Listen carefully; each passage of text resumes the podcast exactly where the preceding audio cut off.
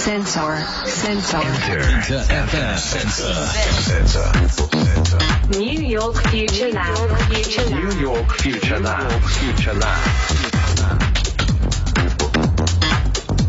2月、あ、9月ですね。9月29日。なんで2月って言ったんだろう。いやいやいや、9月29日ですね。金曜夜9時回りました。DJ のカートゥーンです。インター FM sensor、night out in 東京。ここから from New York City。これからのジャン主役となるニューヨークの Z 世代、ミレニアル世代にフォーカスさせております。 New York Future Lab とタイアップしたコーナーです。シェリーミングさんよろしくお願いします。What's up, Tokyo? カーチューンなんかさ、あのー、なんで2月って言ったんだろう、俺今。いやーいや、もう2月ってね、2月ほどじゃないけど、ニューヨークほんと寒いっすよ。え？寒いっすよ。本当に寒いっすよ、今のに、急に寒かったんです日。いや、ね。なんかもうね、もうほんと、ほんと今日も大雨なんですけど、今週1日しか晴れてないんですよ。えー、そうなんだ。でね、今はでも気温15度ぐらいあるのかな、うんうんうんでもなんだか寒くてね、もう、あの、足とか冷たいです。結構やっぱニューヨークもそうですけど、アメリカ気候変動の話もいろいろ出てますけど、大変なことになってますね、うんやっぱり。安定しないですね。ねえ。もうなんかめちゃくちゃですね。で、うんこの冬は暖冬とかね、言われてるけあ、でども日本もね。なんか言われてるあそういえばねっぽいな。暖冬って。はい。日本も？日本も？言われて。るあ、そう。あのー、なんかコートとか売れないんじゃないかって言って、あそうそうそう早くセールが始まるみたいなね、ふうに言われてるんだけど、あ、そう。それでクリスマス商戦も今週末から始まるらしいですよ。あら、もう、ね、ークは。早っ。もうなんだかよくわかんない。30もう度超えてんだけど。よくわかんない。暑くて今ハハロウィーンもまだ先なのに、今ね、うん来月なのにという。面白いなもう、はい、もうわけわからないですよ。気候も何もかもがっていう感じですね。ねさあ、そんな中、え。まあ、今そんな中で、うん、はい面白いというか、こう、話題沸騰の話題ですよ。はい。もう沸騰して収まらないね、日本ではね、っていそううニュース、えージャニーズ問題ですよ。ね、で先週もね、もう、あの、このラボでも話題が沸騰しましたけど、まあ、一番インパクトあったなと思う意見は、やっぱりミクワから出たね、もうエンターテインメント業界では、もう日本でもアメリカでもどこでも同じようなことが起こってるんだよっていう。ね意見はがあって面白いというか、まあ、なるほど、と思いますよ。ねえ、それで、まあ、あの、MeToo 運動のきっかけにもなったハリウッド映画の帝王、ハービー・スタイン、ハービー・ワインスタインか、ハービー・ワインスタインの、まあね、えー性的虐待事件、女優さんへの、そういうのも出たんだけれども、まあでもそれでもう話が止まらなくなっちゃってですね、まあ本当にこういうことへの関心とか、あとまあ同情する、あの、被害者へのね、はいはいそういう気持ち本当に強いんだなっていうふうに感じたわけなんだけれども、うんうんまずね、今日はアメリカでは実際、ね、エンターテインメント業界では同じようなことが起こってるって言ってた、まあ、その状況、どんな風になってるのかっていうのを聞いてみたいなと思うんだけど、どうでしょうか？いや、これはね、本当にどんな形で盛り上がって、どっちの方向に話が行ったのか気になりますね。はい。それでは行ってみましょうか。 like the article said mentioned uh, Harvey Weinstein. It's just uh, people using their power for sexual gains. 記事にも書かれているように、ハーベイ・ワインスタインがいるよね。権力を性的な利益を得るために利用している人たちが少なくない。 Yeah, I think America's the worst in terms of that. Like, there's so many examples of um, young children stars that just get abused and taken advantage of. It's like a culture in uh, entertainment industry in America. アメリカはその点では最悪だと思う。若い子供のスターが虐待されたり、利用されたりする例がたくさんある。アメリカのエンターテインメント業界の文化みたいなものだよ。Yeah, it's really crazy. Like when I first read this, it just reminded me of R. Kelly. I was really young when it, like all the stuff I feel like first started coming out. So I didn't really know much about R. Kelly. I just knew like he has so many hit songs. And that's all like I really knew about him. But when you look at like the documentary they put out with all like the victims, not all the victims, but most of the victims that he abused, it's the fact that it was happening in front of people's faces and nothing was done about it. Like it's just crazy to me. Like he married Aaliyah, the um very popular R&B singer. He married her and she was so young. Like she, I'm pretty sure she was underage. He married her and faked her age so that she could get married because the legal age is 16. 本当にクレイジー。この問題を知った時まず思い出したのは、R. ケリーの若いシンガーたちへの性的虐待事件だった。スキャンダルが世に出始めた頃は、私まだ子供だったから、R. ケリーのことはよく知らなくて、知ってたのは彼のヒット曲だけ。でも R. ケリーに関するドキュメンタリーを見て驚いた。ほとんどの被害者が証言していて、中でもクレイジーなのは、彼は R&B シンガーで大スターだったアリーヤと結婚していたこと。彼女はとても若くて未成年だったのは間違いない。結婚できる法定年齢が16歳だから、R. ケリーは年齢を偽って公表してたんだよ。Her parents, I don't, they really did not protect that. They did not protect their daughter the way they should have. That's what it looks like to me. Because R. Kelly was, he was a star and he had so much influence in the industry and he's known for like making talent. And people like, even when he was going to court, like people were literally saying he's innocent, even though there's full blown proof, video evidence, so many victims saying like their story, but he was, people still believe he's innocent. It's like crazy. it's overdue. Like it, he, he's been to be in jail. And it's like, even like, like all the trauma that he inflicts on these families and these young women, it's like, like nothing will ever like bring that back, you know? Like nothing can ever like solve that. So it's just like, it's crazy. ひどいのは、アリーヤの両親が娘を守ろうとしていなかったこと。少なくとも私にはそう見える。R. ケリーはスーパースターだったからね。 業界で大きな影響力を持っていて、才能を育てることでも知られていたから。彼が裁判に出廷した時でさえ、多くの人は無実だと言っていた。本格的な証拠や映像があるにもかかわらずね。多くの被害者が告発したのに、それでも彼が無実だと信じているなんてどうかしてる。今彼は刑務所にいるけど遅すぎたぐらい。彼が若い女性たちや家族に与えたトラウマは決して元には戻せない。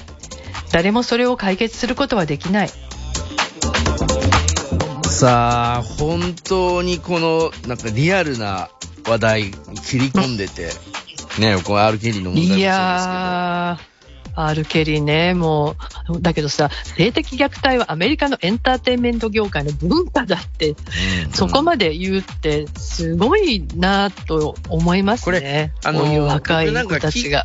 あの、なんていうの、自分も別にそこもめちゃめちゃ追ってるわけじゃない、ないんですけど、こうなんかエンターテインメント業界とかアメリカの、まあもちろんギャングスターの人たちも結構いるじゃないですか。まあそういうギャング。いますね、いますね。そうそう音楽業界まあそういう人たちもね。そう、だから、家族が、ねその、自分の子供とかがそういう風な人たちがね、なんかこうトップスターになっちゃった時に、まあ、守りたいけど守れないこともあるんじゃないかなとか、まあ、いろいろこう、なんかやっぱこの話聞いてると、さらにこう、なんていうか自分としてももどかしさとか一言で言えないことが普通に単純な一リスナーとしても感じるんですけど、いやー、もう本当にねこの R. ケリーのね、話にちょっと戻りたいんだけど、うんあの、リスナーの皆さんは R. ケリー知ってるのかな？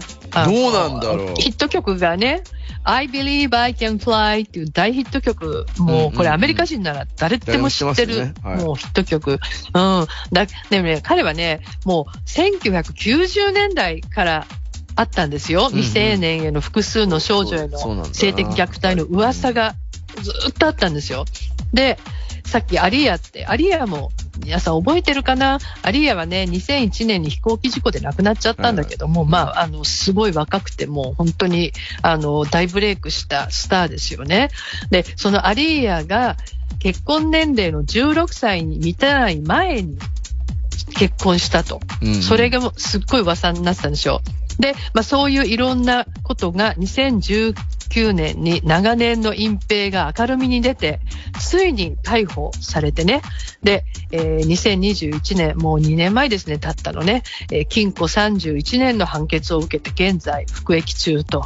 まあ、いうことなんですが、この逮捕のきっかけになったのが、アメリカのテレビ局が制作したドキュメンタリーだった。あ、ね、まあやっぱドキュメンタリーだったっていうのがね。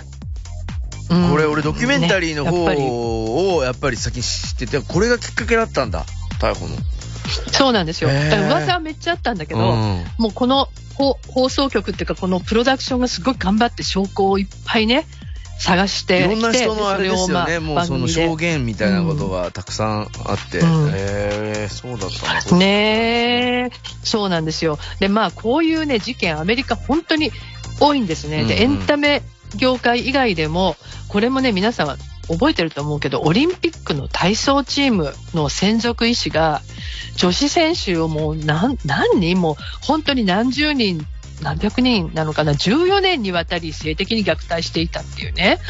で、まあ、これで2016年に起訴されて、現在125年の刑期で服役中ですよ。すごいよ。いね。125年だもん。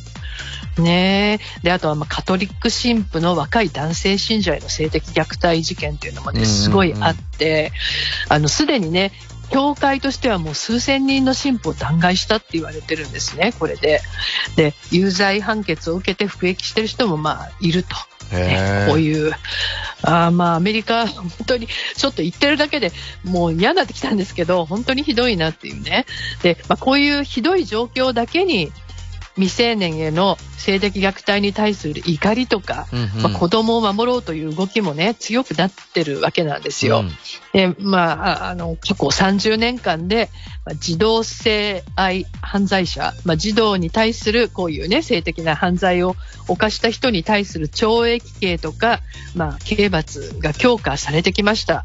あとはね、有罪になると学校などの近くに住むことが許されない、許されない法、そういう法律もね、州なんかあれでしたけチップみたいなのがつけられるんだっけな、なんかそのもあった気がするけど。うん、忘そそこまではなかなかいかないと思うんだけれども、まあ、あのリストが作られてしまうのね、うんうんうん。あのいわゆるどこに住んでるかセクシャルそうセクシャルプレデターって言われるんだけど、うん。あの虐待を繰り返す人はね、プレデターって言われて、プレデターって言葉がすごくないですか、捕食者ですすよ。ごい、本当に。って言われちゃうんですよ。うん。もう、これだけね、強い言葉が使われるの。言うん。ね。まあ、あの、本当にこれも未成年者への虐待絶対許されないっていうね、まあ、姿勢の表れだと思うんだけれども、まあ、こういうセクシャルプレデターって人はもう、あの、誰でもアクセスできる、えー連邦政府のね、リストにもバーンと名前が載ってしまって、で、まあ、あの、いろんな意味でね、あの、まあ、罰を受けてしまうっていうことですよ。うんねまあ、それで抑止力にせねばということでございますからね。そういうことですね。もう本当にね、そういうことですね。で、話がね、またここでジャニーズ問題に戻ってくるんですね。で、えーまあ、この後どうなっていくのかっていう、まあ、そういう会話になるんですけれども、えーそれを聞いてみてください行き。ましょう。So I think because Johnny has passed away, I I'm afraid that the scandal might like you know blow over and then like maybe a year or two it might just die down and no punishment will actually be served. Like no justice will be served for the victims because who's going to pay for all the damage and who's going to be punished on their behalf? The people who are like indirectly related to this incident? I don't think so because the I don't I don't think the court can actually hold any solid evidence that they helped um, you know Johnny to abuse these victims. 心配なのは、ジャニー氏が亡くなったことで、このスキャンダルが一過性のものになり、1、2年で沈静化して、何の罰も下されないんじゃないかと思って。被害者のために正義が果たされることってないのでは？だって、誰が全ての損害賠償を支払い、誰が罰を受けるの？この事件に間接的に関与した人たち？それは難しいでしょ被害者を虐待する手助けをしたという確かな証拠を裁判所が実際に抑えることができるとは思えない。My question was Did Japanese media cover this at all prior to the documentary? ところで、この BBC ドキュメンタリーの前に日本のメディアはこれについて報道していたの Ain't no way. ほとんど報道してなかったんだよ。Is that kind of thing happening in, in this country too? アメリカでもそういう隠蔽ってあると思う I don't think not as much as anymore. But I feel like now, with like social media and also like smaller social media news accounts that so like millions of people follow, 以前ほどはもうできないと思う。ソーシャルメディアや小規模なニュースアカウントなど何百万人もの人々がフォローしてるものもあるから。So last question, should Johnny's have to go out of business? 最後の質問。ジャニーズ事務所は閉鎖すべきだと思う I don't think That's a so. hard. Yeah. 私はそう思わないな。うん、難しい問題だと思う。I mean, why should everyone suffer from because of one guy? I guess. 一人の男のせいで皆が苦しむべきではないでしょ But it's not just one guy. That I feel like the whole. I mean, like, I I agree with you that it shouldn't go out of business. It should just have like a s- change of like leadership. But I think the problem or the difficulty is that so many people are actually involved in the scandal and the crime. でも、一人の男の問題じゃないよ。まあ僕も廃業はすべきではないと思う。ただリーダーは変わるべきだよ。でも、このスキャンダルや犯罪にどれだけ多くの人が関わっているかわからない今、それも難しいよね。Some of the board members of Johnny Company stepped down. But Yeah. then, and then someone else took leadership. But then that person's just like the figurehead. ジャニーズ事務所の一部の取締役は辞任して、他の誰かがリーダーシップを引き継いだよね。でもその人は名目上のリーダーに過ぎないと言われているよね。And the thing is, there are many um, Japanese boy idols who are still under contract with the company. Um, so they're like tied to Johnny's reputation. And unfortunately, most young idols in the entertainment industry don't really get paid until after their debt to their company is cleared. So I think the biggest victims are really the male idols, those who are victimized and those who are not. それに問題は日本のボーイズアイドルの中にはまだ会社との契約に縛られている人がたくさんいるということだから彼らはジャニー氏の評判に左右されてしまうそして残念なことに芸能界の若手アイドルのほとんどは所属会社への借金がチャラになるまで給料をほとんどもらえないんだよだから一番の被害者は男性アイドルだと思う被害に遭った人もそこにいただけの人も全部含めて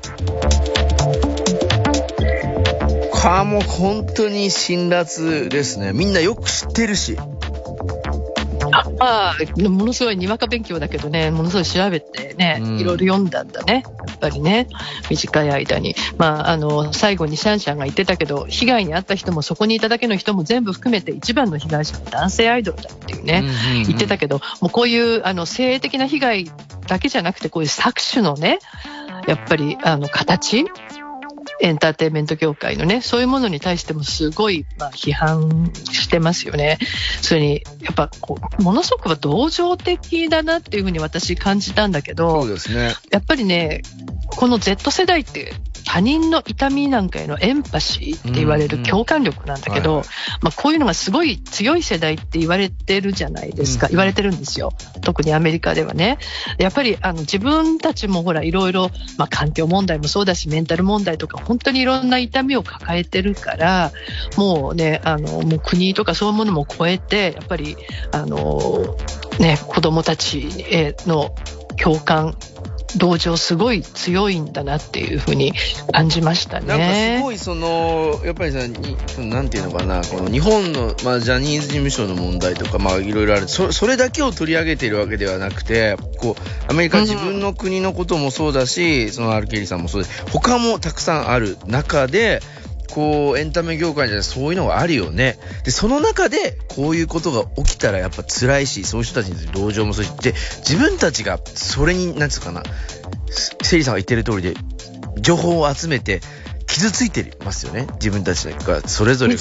傷ついてるんですよ。ね本当そう、そう、本当にその通り、もうカートゥーンの、もういおっしゃる通り、本当に傷ついてだから批判じゃる。ないのよ。批判っていうか、なんかそういうなっちゃってる状態の世界に、なんかこう、傷ついてて、で、それをなんとかしなきゃいけないって本当に考えてんだなっていう。まあ僕もちょっと英語、そんなめちゃめちゃ得意じゃないですけど、そうこう聞いてると英文でも、なんかそんな感じがします。なんか、批判とか、うんまあ本当に、そのうん本当にそのおっしゃる通りだと思う。本当に傷ついてるんだと思う。うんやっぱりそれ、まあね、共ものすごく共感力が強いから、うんね、やっぱりそうやって傷ついちゃうんだろうなって思うんですけど、あの、で、ほら、すごく心配してるでしょ？保証どうなるんだろそうう、っていう、ね。本当に、うん心配してるんですよ。で、まあ、あの、これ日本でもね、保証問題かなりニュースになってますよね。あのー私が読んだのは、これね、ヤフーニュースに転載されてた、まあ、スポーツ報知の記事なんだけど、うんうんある弁護士さんは、まあ、ジャニーズの保証最高で1人1000万円程度じゃないかっていうふうにね、まあ、推測してるわけなんだけれども、R. ケリーの場合はね、あの民事と刑事の、まあ、両方のね、訴訟があったわけで、うんうんで、それで、彼、R. ケリーから被害者への補償、まあ、一番多い人ですよ。うんうんこれでね、およそ7億5千万円ですよ。へーすごい。かうん、まあ、すごいかなりね多いよね。金額金額ですよねうん聞こえますね。うん。ね、もうアメリカでは、たとえ民事訴訟であっても、ピュニティブダメージっていうね、ピュニティブダメージは、懲罰的損害賠償ってうんうんうん訳すんですけど、まあ、あの、金額が大きくなるんですね。まあ、こういうこともあって、ね彼も自分のお金ほとんど寝ないだろうから、ほとんどがね、彼のヒット曲から生み出された著作権料で支払われるみたいです。あじゃあ彼に入ってるとこじゃないとこからも取られていくってことだよね。そう。だから彼に入る前にもう、あの、うん著作権料が、えー被害者に行くっていうね。んんうんまあでもね、こうやってどれだけ保証があったとしても、彼らも言ってたけど、やっぱり一度受けてしまった子供たちのトラウマ、消えないですようん、本当に。でもうそれを考えるとね、もう本当にこれ、ジャニーズがこれからどうやって、どのぐらいちゃんと保証するのか、であと報道をね、メディアもちゃんとしていかなきゃいけないし、企業もちゃんと対応していかなきゃいけないしってこの対応がね、今後の、まあ、あらゆる場面で子供たちの安全とか権利を守る方向にね、進むのかどうかっていうのにすごく関わってくると思いますよね。うん。まあ、しっかりだから、ー。この社会の一員としても、まあ、我々メディアの一員としてもそうなんですけど、この、見届けなきゃいけないなと思いますし、そういうのをこう、現になんか、た他の国で、えーね、こう生きてる子たちもそうだけど、ってことは全世界的にこの Z 世代の子たちも、まあこれからの子供たちも、まあ感じ取っちゃってるわけなんで、ニュースとかね、ネットには全部そうですね。本当ですね。しっかり考えていかなきゃいけないし、うどどれがね、こう正解なのかっていうのはいろいろあるんですけど、社会全体のこととして考えていかねばというのは、改めて僕も思いました。今回のインタビュー聞いてはい。はい。さあ、ニューヨークフューチャーラボのサイトには、ね、そんな彼らの写真やプロフィールもそうだし、過去のね、えーお話も載っておりますんで、そうですね。はい、ぜひチェックしてもらいたいなと思います。お願いします。シェリーさん、来週もぜひよろしくお願いします。はい。Thank you.